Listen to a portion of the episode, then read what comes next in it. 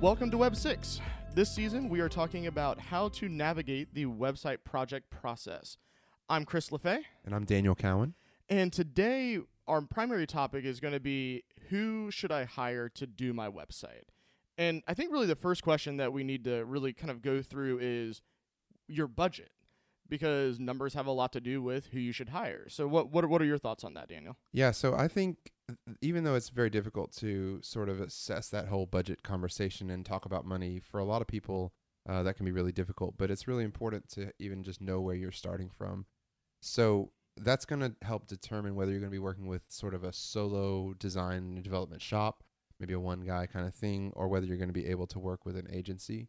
And if you have a strong desire to do to work with an agency, you're going to need to know that your budget's going to have to be higher in order to accommodate that.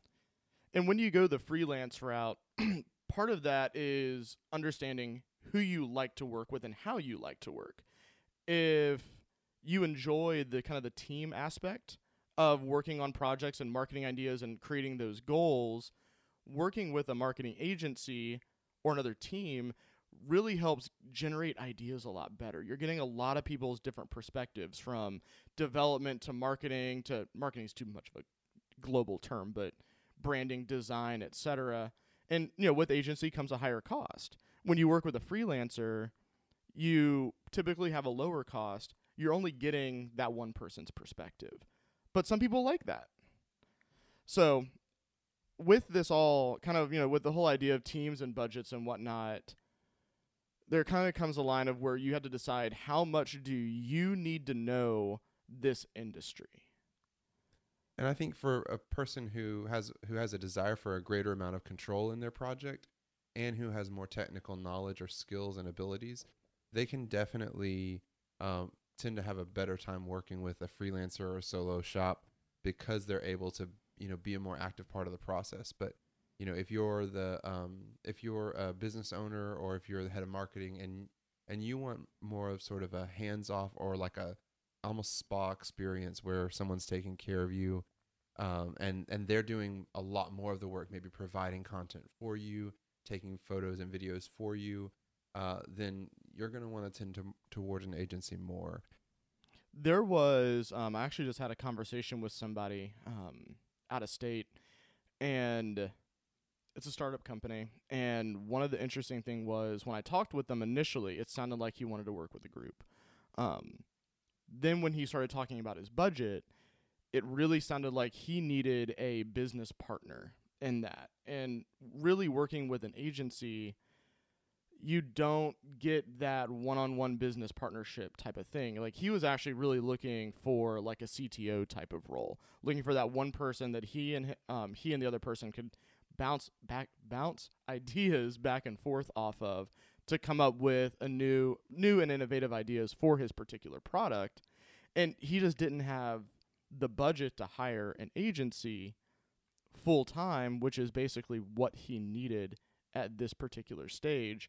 So also knowing kind of where you want to go with your project, your company, whatever it looks like, and how that looks like down the road will also determine the person or the group that you need to be partnering up with.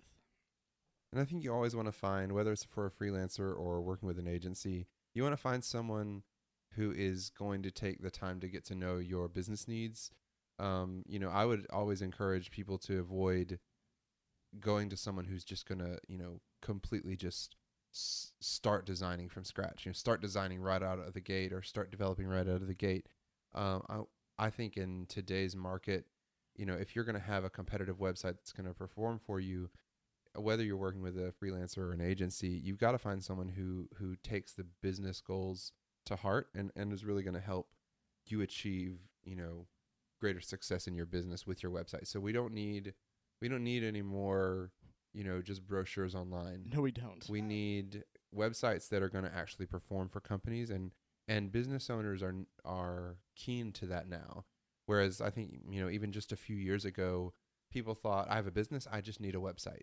Right. but now you you really do need to focus on having a website that's going to perform for you that's going to generate leads for your company um, whether you're going to be selling something online or not. You need to have a website that does something for your business and provides value.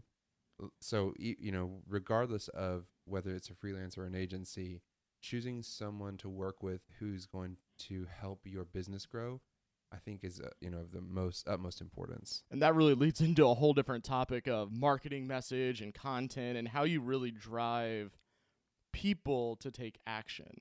I think that's a whole other episode in and of itself. Absolutely. just to talk through why content actually matters. So, um, I think that really pretty much wraps it up for this particular topic. Anything else you want to chat about today, Daniel? No, that's it.